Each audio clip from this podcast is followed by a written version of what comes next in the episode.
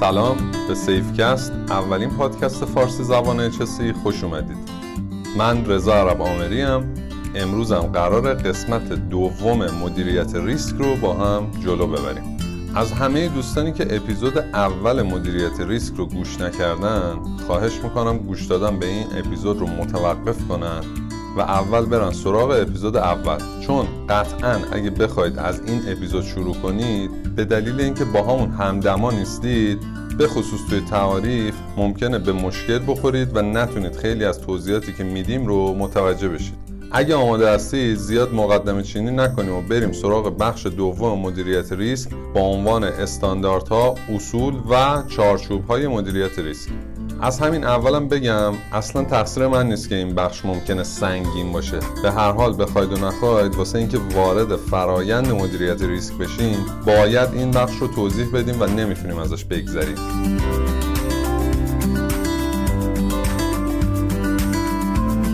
خب قطعا یادتون هست که توی اپیزود قبلی روی تعاریف صحبت کردیم و توضیح دادیم که ریسک چی هست و از کجا میاد. و توی چه حوزه های ریسک داریم. امروز می‌خوایم توضیح بدیم که برای اینکه یه نظام مدیریت ریسک رو توی سازمانمون پیاده سازی کنیم باید چه اصول و مفاهیمی رو بدونیم و مقدمات ایجاد این سیستم رو چگونه فراهم کنیم. ما برای اینکه سیستم های مدیریتی مختلف رو توی سازمان ها طراحی و جاری سازی کنیم نیاز به الگوهای مناسب و موفق داریم. الگوهایی که بخشای مهم هر موضوع رو توی دلشون داشته باشن و از best practice هایی که در دنیا وجود دارن نشأت گرفته باشن. الگوهای زیادی توی این سالا برای مدیریت ریسک اومدن و خیلی از سازمان ها هم تونستن با این الگوها به اهدافشون توی حوزه مدیریت ریسک برسن. اما یکی از شناخته شده ترین الگوهایی که شکل استانداردم پیدا کرد همون استاندارد ایزو 31000 که آخرین نسخهش سال 2018 منتشر شد. کلا سریای 31 به ریسک اختصاص دارن. همونطور هم که می‌دونید یک کمیته فنی یا technical committee وظیفه مدیریت هر سری استاندارد رو به عهده داره که بهشون اصطلاحا TC هم میگن دیگه.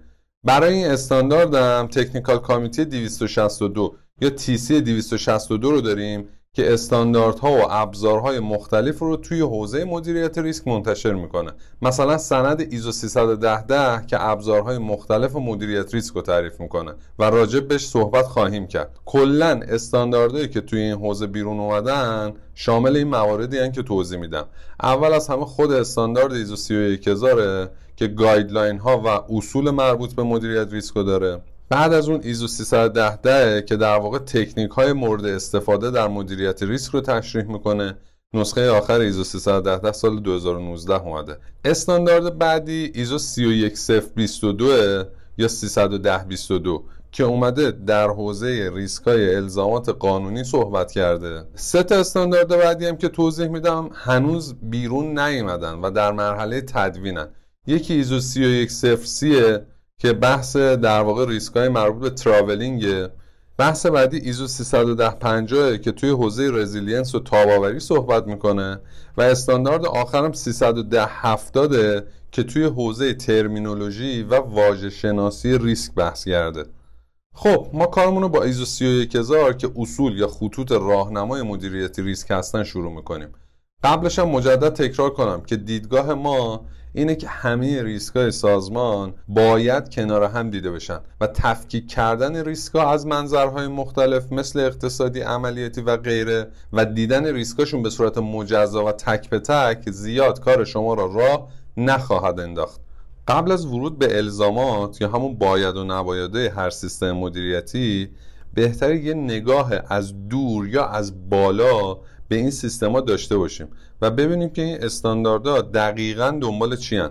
چه اصولی رو دنبال می‌کنن چارچوبی که توی سازمان ایجاد می‌کنن چه جوریه و در آخر هم برای طراحی و پیاده سازیشون چه باید و نبایدهایی باید پیاده سازی کنیم من سر کلاس بارها به این نکته اشاره کردم که وقتی می‌خواید یه استاندارد رو بخونید صاف نرید سراغ الزاماتش اول ببینید اصولش چیه چارچوباش کدومان و بعد برید سراغ مراحل اجراش. ضمنا همیشه بهتون تاکید می‌کنم که فکر نکنید تعاریف توی اون استاندارد رو بلدید. همیشه قبل از خوندن استاندارد تعاریفش رو بخونید.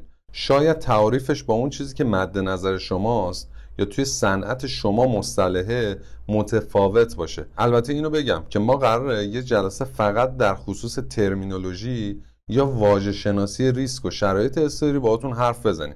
ولی به هر حال نمی‌تونیم بیخیال تعریف این استاندارد بشیم و حتما اون پارامترهایی که مهم هست رو باید براتون توضیح بدیم. توی اولین بخش این استانداردم که ریسک رو تعریف کرده بود یادتونه دیگه گفتیم ریسک یعنی تاثیر عدم قطعیت ها بر اهداف. اومده بود سه تا نکته کلی رو مطرح کرده بود که ما توی جلسه پیش این نکات رو توضیح ندادیم. نکته اول نکته خیلی مهمیه.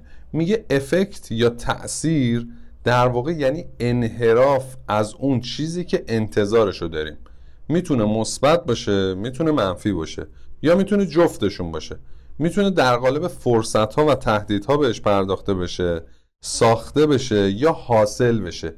این یعنی اینکه ریسک می‌تونه برای اون فرصت ایجاد کنه یا تهدید. خیلی وقتا دوستان این سوال رو مطرح می‌کنن که ریسک و فرصت با همدیگه متناظر هستن یا نیستن. چیزی که استاندارد داره مطرح می‌کنه اینه که یک ریسک می‌تواند برای ما فرصت یا تهدید یا ترکیب این دو رو ایجاد کنه.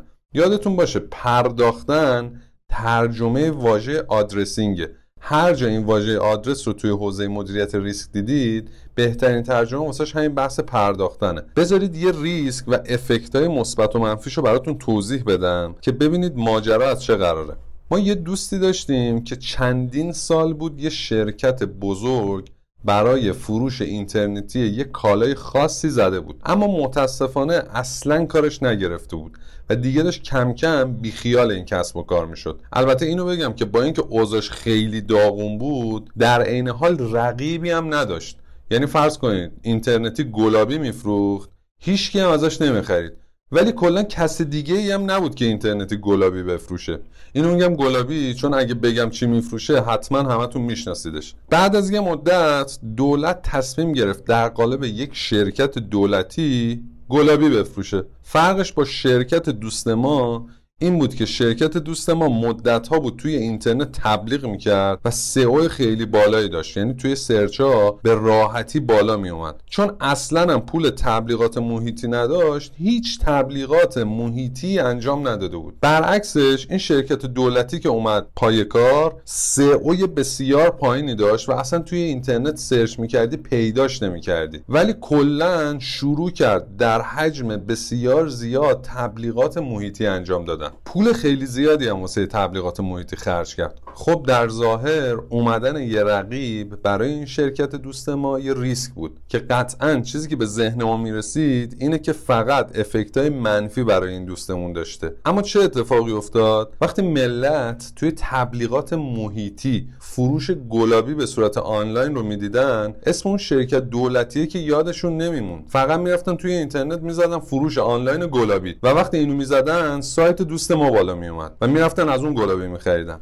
و این شد که یه ریسکی که برای این کسب و کار ایجاد شده بود و ممکن بود همون چیزی که نبود و نابود کنه براشون تبدیل شد به یه افکت مثبت که کلا زندگیشون رو زیر رو کنه. نکته دوم که توی استاندارد راجبش صحبت کرده اینه که اهداف یعنی همون اهداف ریسک می‌تونن جنبه های مختلف و دستبندی های مختلفی داشته باشن یا در سطوح مختلف باشن. مثلا وقتی میگیم ریسک ایمنی یعنی تاثیر عدم قطعیت ها بر اهداف حوزه ایمنی. دیگه این بستگی داره به اون حوزه خاصی که دارید روشون کار می‌کنید. اهداف می‌تونن عملیاتی باشن. مثلا اینکه هدف از ارزیابی ریسک ما تعیین یه سری نقاط ایمن توی محیط یه پالایشگاه باشه. اهداف می‌تونن استراتژیک باشن. می‌تونن توی یه رده مدیریتی باشن یا می‌تونن توی رده های اجرایی باشن. و کلا هر ملقی بخواید می‌تونید با اهداف بزنید. استاندارد توضیح میده که دستتون بازه توی این حوزه. ولی هر ملقی می‌خواید بزنید اینجا توضیحش رو باید بدید. کلا کسی که این سیستم رو نگاه می‌کنه باید بفهمه شما ازش دنبال دستیابی به چی هستی. و نکته سوم که خیلی مهمه اینه که میگه ریسک در حالت عادی اصولا به جای عناوین دیگه هم بیان می‌کنن. مثلا ما واژه‌ای داریم تحت عنوان منبع ریسک یا ریسک سورس. بعضی وقتا خود منبع ریسک رو به اشتباه میگن ریسک. یا بعضی وقتا رویدادهای بالقوه رو به اشتباه میگن ریسک. مثلا وقتی به طرف میگه ریسک بویلر چیه میگه انفجار. در صورتی که انفجار رویداد بالقوه اون ماجراست. بعضی وقتا پیامدهای یه رویداد رو به اشتباه میگن ریسک. مثلا میگن ریسکش چیه؟ میگه ریسکش ورشکستگیه و در آخر هم توضیح میده خیلی وقتا احتمال یه ریسک رو به اشتباه میگن خود ریسک. مثلا وقتی طرف داره بهت میگه ریسک زلزله کمه منظورش احتمال وقوعشه که کلا اشتباه در اشتباهه. پس می‌بینید که خود استانداردم واقفه که کلا همه دارن این واژه رو به جای هم به کار می‌برن. چیز عجیبی نیست. ولی خب به هر حال ما الان درستش رو داریم میگیم و دوستم داریم توی مراحل بعدی این واژه ها رو به صورت درست استفاده کنیم. خب پس من این سه تا موردی که از استاندارد توضیح دادیم و یه مرور سریع بکنم. نکته اول این بود که افکت یا تاثیر می‌تونه مثبت باشه یا منفی. یعنی گفتیم اگر ریسکی وجود داشته باشه می‌تونه برامون تهدید داشته باشه می‌تونه برامون فرصت داشته باشه. می‌تونه هم ترکیبی از این دوتا رو برامون داشته باشه. نکته دوم این بود که باید اهدافمون از سیستم مدیریت ریسک رو شفاف کنیم. یعنی اینکه بنویسیم کی و کجا و چجوری و با چه هدفی فرایند مدیریت ریسک رو در سازمانمون تعریف کردیم. و نکته سوم این بود که خیلی ها واژه های ریسک رو جابجا استفاده می‌کنن. یه جایی به جای پیامد استفاده می‌کنن یه جایی به جای حادثه استفاده می‌کنن و غیره لهذا نکته ای که برای ما مهمه اینه که باید یک زبان مشترک توی حوزه مدیریت ریسک حداقل توی سازمان خودمون داشته باشیم. خب ما همه اینا رو تعریف کردیم. خود مدیریت ریسک رو تعریف نکردیم. البته که چیز پیچیده نیست. مدیریت ریسک طبق تعریف میشه فعالیت های هماهنگ شده ای که یه سازمانو با در نظر گرفتن ریسکاش کنترل و هدایت می‌کنه. تعریف بعدی هم که توی استاندارد به نظر من یک تعریف مهمه منبع ریسکه که میشه عنصری که به صورت تنها یا ترکیبی پتانسیل تبدیل شدن به یک ریسک رو یا داره یا ایجاد می‌کنه. اینو توی حوزه HSC خیلی خوب متوجه میشیم دیگه. مثلا سورس ریسک صدا که روی سیستم شنوایی افراد تأثیر گذاره کمپرسور هوا می‌تونه باشه. یعنی risk source ما میشه کمپرسور هوا. event هم که توی فارسی واقعه یا رویداد ترجمه میشه یعنی رخداد یا تغییر مجموعه خاصی از شرایط. استاندارد میگه که یه event می‌تونه شامل چندین رخداد باشه و می‌تونه چندین علت و چندین پیامد داشته باشه. بخوام مثال بزنم میشه پلاسکو. پلاسکو یه event ه که چندین رخداد مثل حریق ریزش ساختمون پیامدهای زیست محیطی پیامدهای انسانی پیامدهای اجتماعی و هزار جور پیامد داشت. و نکته بعدی اینه که یه ایونت می‌تونه خودش یه منبع ریسک هم باشه. مثلا یه ایونتی مثل هواپیمای اوکراین ممکنه بشه منبع ریسک های مختلفی برای یه سری آدم و سیستم و مملکت. تعریف بعدی پیامد یا همون کانسیکوئنسه که در واقع نتیجه یک ایونت که روی اهداف ما تاثیر می‌ذاره. پیامد می‌تونه روی موضوعات مختلفی مطرح بشه. مثلا پیامدهای زیست محیطی پیامدهای جانی پیامدهای مالی و اعتباری. نکته اول توی تعریف پیامد اینه که می‌تونه قطعیت یا عدم قطعیت داشته باشه. و اثرات مثبت یا منفی مستقیم یا غیر مستقیم روی اهداف داشته باشه. نکته ای که خیلی از بچه ها اصولا سر کلاس سوال می‌کنن اینه که مثلا الان وقتی از یه واقعه مثل پلاسکو حرف می‌زنیم پیامد ریختن ساختمونه؟ یا شهید شدن آتش نشانا. باید بگم که اینجا کاملا بستگی به این داره که رویداد اصلی یا اون top event مون چی در نظر گرفته باشیم. روی مثال پلاسکو بخوام براتون توضیح بدم که جا بیفته ساختمون تغییر کاربری داشته. تغییر کاربری باعث ایجاد سیمکشی های غیر استاندارد شده. یکی از سیمکشی غیر استاندارد ایجاد حریق می‌کنه. حریق گسترش پیدا می‌کنه. گسترش حریق و عملیات اطفاء باعث تنش حرارتی میشه. تنش حرارتی باعث تخریب ساختمون میشه. تخریب ساختمون باعث شهادت آتش نشانا. خسارات مالی خسارات اعتباری و خسارات اجتماعی هم بعد از اون وجود دارن. خب حالا به نظر شما کدومش حادثه است؟ کدومش منبع ریسکه؟ یا علت؟ کدومش پیامده؟ خب این دقیقا بستگی داره به اینکه کجا رو به عنوان رویداد در نظر بگیرید. اگه ریزش ساختمون رو بگیرید رویداد پایه علت مستقیمش میشه تنش حرارتی پیامدش میشه شهادت افراد. اگه رویداد پایه رو بگیرید حریق علتش میشه سیمکشی پیامدش میشه تنش حرارتی. پس ببینید این موضوع کاملا نسبیه. یعنی نسبت به چیزی که شما به عنوان رویداد پایه در نظر می‌گیری بقیه آیتم هم تعریف میشن. حالا توی حوزه تجزیه و تحلیل حوادث راجع به این موضوع مفصل صحبت خواهیم کرد. نکته بعدی اینه که پیامد رو میشه هم کمی بیان کرد و هم کیفی. و نکته آخر اینه که هر پیامدی می‌تونه به روش های مختلف و به دلایل مختلف مثل اثرات تجمعی یا آبشاری تشدید بشه. خب دوام بیارید دو تا تعریف دیگر رو بگیم. کلا تعاریف این استاندارد تمومن. اولین تعریف لایکلیهوده که توی فارسی بهش میگن احتمال. البته که تا اینو بشنوید یاد پروبابلیتی هم میافتید که به اونم می‌گفتیم احتمال دیگه. اول تعریفش رو میگیم بعد راجع به تفاوتش با پروبابلیتی و پاسیبیلیتی هم حرف می‌زنیم. لایکلیهود طبق تعریف میشه شانس اتفاق افتادن یک موضوع. جالبه که خود استانداردم نوشته این کلمه توی خیلی از زبونا ترجمه نداره و اصولا به جای پروبابلیتی استفاده میشه. اما توصیفی که خود استاندارد داشته این بوده که این لغت یعنی لایکلیهود رو ما به عنوان یه واژه مادر در نظر می‌گیریم که منظورش انواع و اقسام احتماله. چه کمی و چه کیفی چه عینی و چه ذهنی. چه اندازه گیری شده و چه تعیین شده. کلا وقتی داریم عمومی راجع به احتمال وقوع صحبت می‌کنیم میگه از لایکلیهود استفاده کنید. ولی مثلا هر جا رسیدیم به محاسبه مقدار واقعی احتمال وقوع یک پدیده اونجا از پروبابلیتی استفاده می‌کنیم. وقتی میگیم پروبابلیتی این رویداد چیه؟ در جواب باید قطعا یک عددی از بین صفر تا یک رو بشنویم. ولی وقتی در مورد لایکلیهود یه ماجرا ازمون سوال بشه می‌تونیم بگیم کم یا زیاد بالا یا پایین یا هر تعریف دیگه تعریف آخرم که کنترله که میشه اقدامی که ریسک رو حفظ می‌کنه یا مودیفای می‌کنه.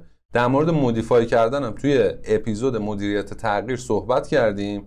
بهتر یه رجوعی بهش بکنید اگه یادتون رفته. توی توضیحاتم نوشته که کنترل می‌تونه ابزار فرایند ختمش یا هر چیز دیگه باشه. همونطور که می‌دونید یه سیستم مدیریت ریسک رو پیاده سازی می‌کنیم تا خلق و ایجاد ارزش کنیم. عملکردمون رو بهبود بدیم و از لطمه دیدن اهدافمون جلوگیری کنیم. در واقع وقتی میگیم اصول مدیریت ریسک منظورمون فونداسیون و زیربنای این سیستمه که در زمان برقراری چارچوب و فرایند مدیریت ریسک توی سازمان باید بهشون توجه کرد. در واقع این اصول ویژگی های اصلی سیستم مدیریت ریسکن. یعنی اگه ازمون بپرسن این سیستمی که می‌خواید پیاده سازی کنید چه ویژگی هایی باید داشته باشه ما باید به اصول مدیریت ریسک اشاره کنیم. اما این اصول چیان؟ اصل اول integrate بودن یا یک پارچه بودن نظام مدیریت ریسکه. این یعنی مدیریت ریسک باید یه بخش یک پارچه از کل فعالیت های سازمان باشه. یعنی نمیشه ایزوله‌ش کرد یا اتصالش رو از سایر اجزای سیستم حذف کرد و فقط توی یه بخش ازش استفاده کرد. راجع به integrate کردن جلوتر صحبت می‌کنیم. اصل دوم ساختار یافته و جامع بودن نظام مدیریت ریسکه. یعنی تکلیفش معلومه دیگه. ساختار یافته به معنای اینه که شکل سیستم مشخص باشه و روی کرده فرایند محور داخلش جاری باشه. و جامع بودنم یعنی توی کل دامنه سازمان بشه پیاده سازیش کرد. اصل سوم کاستمایز بودنه. توی فارسی بهش میگیم سفارشی دیگه. یعنی چی؟ یعنی اینکه سیستم مدیریت ریسک رو باید منطبق با نیازهای سازمان طراحی کرد. نمی‌تونیم سیستم مدیریت ریسک یه جای دیگر رو برداریم بیاریم اینجا استفاده کنیم. باید نیازها و ساختار سازمان رو خوب شناخت و بر مبنای اون سیستم مدیریت ریسک رو طراحی کرد. مورد بعدی inclusive بودن یا فراگیر بودن نظام مدیریت ریسکه. اینجا استاندارد توضیح میده که مشارکت مناسب و به موقع سهامدارا باعث میشه که بتونیم دانش و دیدگاهشون رو توی فرایند مدیریت ریسک داشته باشیم. و این کارم باعث میشه که کیفیت مدیریت ریسک بره بالاتر. در واقع منظور از فراگیر بودن اینه که باید بتونیم لایه های مختلف ذینفعان و درگیر فرایند مدیریت ریسک بکنیم. اگر نتونیم این کارو بکنیم مدیریت ریسکمون فراگیر یا inclusive نیست. یعنی اینکه بخشای اصلی سیستم که در واقع بخشای تصمیم گیرنده سیستم هستن نقش توش ندارن. اصل بعدی داینامیک یا پویا بودن سیستم مدیریت ریسکه. ریسکا رو که گفتیم تابعی از زمان و مکانن. پس فرایند مدیریت ریسک هم باید با توجه به تغییرات خودش رو تغییر بده و به روز بشه. نمی‌تونید یه بار ارزیابی ریسک کنید و ولش کنید تا سال بعد. باید بتونید مدام به روزآوریش کنید. برای اینکه این مفهوم بهتر متوجه بشید بهتر اپیزود مدیریت تغییر رو مجددا گوش کنید. اصل بعدی استفاده از بهترین اطلاعات در دسترسه. اطلاعاتی که توی فرایند مدیریت ریسک وارد می‌کنیم باید ترکیبی از اطلاعات گذشته، حال و پیش بینی های ما در خصوص آینده باشه یا همون بحث فیوچر استادی این اطلاعات باید مدام بر اساس نیاز به عنوان ورودی بخشای مختلف سیستم مورد استفاده قرار بگیرن. اصل بعدی هم در نظر گرفتن فاکتورهای انسانی و فرهنگی توی مدیریت ریسکه که هر جفتشون رو پروسه ارزیابی ریسک ما تأثیر گذارن و آخرین اصلا بهبود مستمره که اصل اساسی تمامی استانداردها هم هست و توضیح هم داده که این سیستم و یعنی سیستم مدیریت ریسک رو باید از طریق فرایند یادگیری و حفظ تجربه بهبود بدید گفتیم که اصول در واقع ویژگی هایی که یه سیستم باید داشته باشه. اما چارچوب یا framework چه نقشی داره؟ کار اصلی که framework یا چارچوب سیستم مدیریت ریسک انجام میده اینه که به سازمان کمک می‌کنه تا بتونه موضوع مدیریت ریسک رو توی فعالیت ها و عملکردهای مهم سازمان یک پارچه کنه. خب همونطور که گفتیم اثر بخشی یه سیستم مدیریت ریسک به اینه که بشه اونو توی بخش حاکمیتی سازمان نهادینه کرد. مثلا برای انجام کارهایی مثل تصمیم گیری های مهم این کار میطلبه که حمایت ویژه از سمت مدیرا و سهامدارا پشت ماجرا باشه. پس یعنی فرمورک یا چارچوب روی کرد ماست. برای پیاده سازی مدیریت ریسک توی دل سازمان. یعنی روشیه که از طریق اون مایع ژله‌ای ریسک رو میریزیم داخل ظرف سازمان. خیلی مهمه دقت کنید ما از اصول صحبت کردیم و گفتیم اصول ویژگی های سیستم مدیریت ریسک مائن. الان می‌خوایم از framework یا چارچوب مدیریت ریسک صحبت کنیم. و داریم توضیح میدیم که چارچوب مدیریت ریسک اون روشیه که ما داریم از طریق اون سیستم مدیریت ریسک رو می‌بریم تو دل فعالیت های کنونی سازمان. چارچوب یا framework ی که توی این استاندارد تشریح می‌کنه شامل تعهد و رهبری یک پارچه سازی طراحی اجرا ارزشیابی و بهبوده. یعنی چی؟ یعنی اگه می‌خوای سیستم مدیریت ریسک رو توی یه بخش یا نهاد از سازمان جا بندازی اول تعهد مدیریت و سایر افراد رو توی اون حوزه جلب کن. بعد ریسک رو با فعالیت های فعلی اون بخش یا واحد ادغام کن. بعد یه ساختار یا روش اجرایی براش تهیه کن. بعد اون روش رو اجرا کن. بعدم کارهای انجام شده تا ارزیابی کن و در نهایت هم توصیه کن برای بهتر شدن اوضاع. برای پیاده سازی همچین چارچوبی توی سازمان مادامی که تعهد و رهبری وجود نداشته باشه کلا سر کاریم. دقت کنید توی مراحلی که در خصوص framework بهتون توضیح دادم یه بخشی وجود داشت تحت عنوان روش اجرایی. گفتم یه ساختار یا روش اجرایی براش تهیه می‌کنیم. اون چیزی که اکثر دوستان تو حوزه مدیریت ریسک می‌شناسن اون روش اجرایی مدیریت ریسکه. یعنی گام های پیاده سازی مدیریت ریسک تو سازمان که ما قراره تازه جلسه بعد راجبش صحبت کنیم. پس چیزی که ما الان داریم راجبش صحبت کنیم صرفا اصول و بعد از اون framework یا چارچوب مدیریت ریسکه. واقعا می‌دونم که کلا موضوعاتی که توی حوزه مدیریت ریسک به خصوص تو بخش تعاریفش وجود دارن بسیار سخت و خسته کننده است. اما دووم بیارید تا این بخشم یعنی چارچوب مدیریت ریسک تموم شه از اپیزود بعد همش دیگه شکل و شمایل اجرایی خواهد داشت. گفتیم که یکی از مسائل مهم توی چارچوب مدیریت ریسک رهبری و تعهده این بند از سازمان می‌خواد که تمامی افرادش به خصوص مدیرا و افراد درگیر تو حوزه مدیریت ریسک از طریق روش های مختلفی که توضیح میده تضمین کنن که مدیریت ریسک رو توی جای جای سیستم جاری سازی می‌کنن. اینجا از مدیر و افراد مسئول توی این حوزه چیزای مختلفی می‌خواد. مثلا پیاده سازی تمامی ارکان سیستم مدیریت ریسک در سازمان. تدوین و ابلاغ یه ختمش برای مدیریت ریسک. تأمین منابع و اطمینان از تخصیص این منابع به حوزه های مرتبط. تخصیص مسئولیت های مختلف به همراه اختیارات سطوح پاسخگویی و غیره. ترویج پایش سیستماتیک ریسک یعنی اینکه جا بندازه که هر جایی ریسکی که داره رو بتونه از طریق شاخصهای مختلف پایش کنه و کار مشابه دیگه ای که داره در واقع ساختار این سیستم رو درست می‌کنه. بحث بعدی integration یا همون یک پارچه سازی مدیریت ریسکی که در موردش توضیح دادیم. چون خیلی موضوع مهمیه هم توی اصولم اومده هم توی چارچوب. اینجا من یه توضیحی راجبش خواهم داد. اینو بگم که توی اصول اینو بگم که توی چارچوب توضیح میده که این فرایند یک پارچه سازی باید پویا باشه و با توجه به نیازهای فرهنگی سازمان باشه. توضیح میده که مدیریت ریسک باید یه بخشی از هدف سازمان حاکمیتش رهبریش تعهدش و دیگر ارکانش باشه و نباید یه تیکه جدا از این سیستم باشه. بحثو یه خورده ساده سازی کنیم. توی بحث integration داره میگه همه گروه ها باید مشارکت داشته باشن و این مشارکت به نحوی نباشه که صرفا کار ارزیابی و مدیریت ریسک انجام بدن.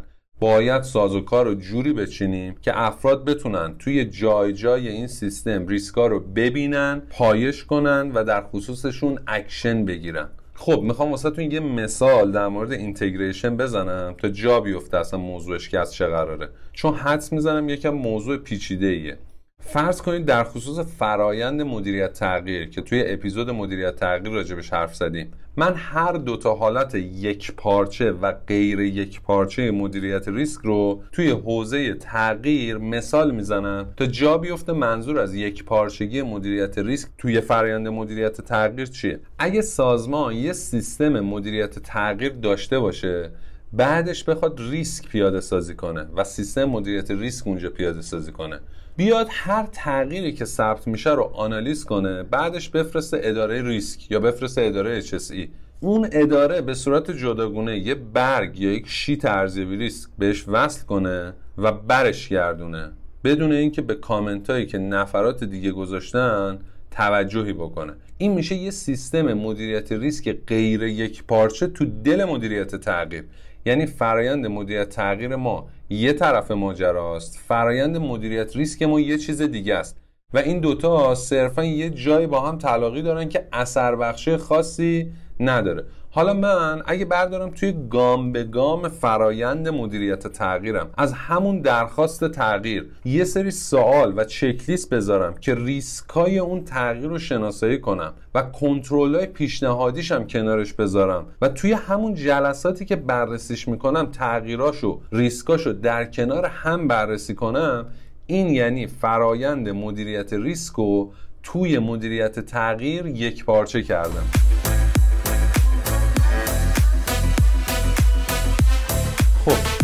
داریم از چارچوب سیستم مدیریت ریسک صحبت می‌کنیم. بحث بعدیمون طراحی یا دیزاین توی سیستم مدیریت ریسکه. توی بخش اول این بند توضیح داده که وقتی می‌خوای سیستم مدیریت ریسک رو طراحی کنی باید بافت سازمانو و محیط داخلی و خارجی سازمان رو بررسی کنی حالا واسه اینکه این موضوع براتون جا بیفته پیشنهاد می‌کنم اپیزود مدیریت استراتژیکو که با دوستم امیر روستایی براتون توضیح دادیم برید و خوب گوش کنید. تا براتون جا بیفته ماجرا چه قراره؟ توی بخش دوم طراحی از مدیریت ارشد و تیمش می‌خواد بیانیه تعهدات خودشونو به یه روشی مثل خط مش در حوزه مدیریت ریسک بیان کنن. توی بخش قبلی راجع به ختمش صحبت کردم دیگه. توضیح هم دادم که این بیانیه می‌تونه شامل موارد مختلفی باشه. مثلا هدف سیستم مدیریت ریسک و ارتباطش با عناصر دیگه توش مشخص باشه. نقشا و مسئولیت ها و افراد پاسخگو برای این سیستم تعریف بشن. تامین منابع لازم برای مدیریت ریسک انجام بشه. بازنگری ها و بهبود ها وجود داشته باشه و موارد این چنینی توی بخش سوم طراحی مطرح می‌کنیم که سازمان باید نقش ها و مسئولیت ها و اختیارات رو به افراد مربوط بهشون تخصیص بدن. حالا از طریق احکام یا هر روش دیگه که توی سازمان عرفه. توی بخش چهارم طراحی هم میگه که منابع مختلف رو تخصیص بدید. این منابع ممکنه شامل موارد زیر باشن.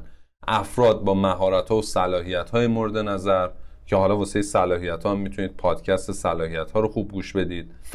های سازمانی روش های انجام کار ابزارهای مختلف برای مدیریت ریسک سیستم مدیریت دانش و سیستم مدیریت اطلاعات و طرحهای آموزش و پرورش افراد که برای این هم می‌تونید به پادکست صلاحیت ها مراجعه کنید. و توی مرحله پنجم هم طراحی از ما خواسته ارتباط موثر رو بین گروه های مختلف به ویژه مشاوره هایی که می‌تونیم توی این حوزه بگیریم برقرار کنیم.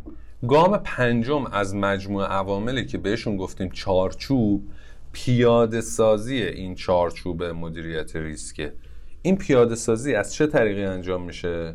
تدوین یه طرح مناسب که توش زمان و منابع لازم مشخص باشن. تعیین اینکه کجا و توسط چه کسی و چه جوری مدل های مختلف تصمیم گیری توی سازمان استفاده میشه. اینا همون پارامترهایی که گفتم توی فرایند مدیریت ریسک باشون کار داریم. بعدش هم میشه اصلاح مدل های تصمیم گیری طراحی شده البته هر جا که لازم باشه دیگه. و در نهایت هم اطمینان از اینکه چیدمان سازمانی ما برای مدیریت ریسکا برای افراد تفهیم شده و کاربردی هست یا نیست.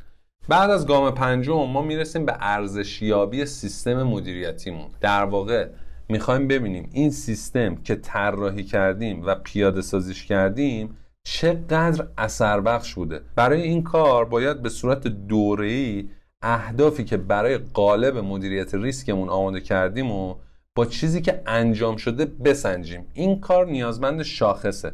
پیشنهاد می‌کنم برای این کارم برید اپیزود مدیریت عمل کرد و گوش کنید. و گام آخرم توی چرخه قالب مدیریت ریسک بهبوده. این بخش دو تا زیربخش داره. بخش اولش اداپتینگه که همون آداپته شدن خودمونه. که توش توضیح میده که سازمان باید به صورت پیوسته برای پرداختن به ریسک تغییرات محیطی داخلی و خارجی قالب سیستم مدیریت ریسکش رو پایش کنه و اونو با محیط کارش آداپته کنه. و بخش دوم بهبودم بهبود مداومه که تصریح می‌کنه سازمان باید به صورت مداوم راحتی کفایت و اثر بخشی قالب مدیریت ریسک رو بهبود بده. خب خدا قوت بهتون میگم ما تونستیم قسمت خسته کننده ریسکو که تعاریف اصول و قالب سیستم مدیریت ریسک بودن رو تموم کنیم و برسیم به اول فرایند مدیریت ریسک. این بخش انقدر مهمه که من ترجیح میدم به جای اینکه یه خلاصه بهتون بگم برگردید و چند بار این اپیزود رو گوش کنید. دیگه الان آماده اید که بریم و وارد فرایند مدیریت ریسک بشیم. البته یقین دارم تا اینجا جواب خیلی از سوالاتون رو گرفتید ولی خب به هر حال تازه اول راهیم. و یه نکته مهم اینه که توی این بخش متوجه شدید که چرا گذاشتیم این بخش رو توی اپیزود 13 توضیح دادیم. اپیزود امروزمون با اپیزودهای تغییر ریسک استراتژی صلاحیت و عملکرد در ارتباط بود و برای اینکه این بخش خوب متوجه بشید باید در مورد اونا هم اطلاعات می داشتید بعد از اینکه اپیزود قبلی اومد یه چند تا کامنت هم داشتیم. سعی کردم تا جایی که راه داشت اونا رو اصلاح کنم اونجا هم که حق با ما بود دوستامون رو توجیه کنم. راجع به این اپیزودم از همین الان بگم که منتظر نظراتتون هستیم. مرسی که ما رو همراهی کردید. ممنونم از حمایتاتون لایکاتون و کامنت ها و feedback هایی که بهمون می‌دید. خواهشن فراموش نکنید به ما feedback بدید. ما رو هم به دوستاتون معرفی کنید. موفق باشید و منتظر آخرین اپیزود فصل اول سیفکست هم باشید. خداوند یار و نگهدار همتون.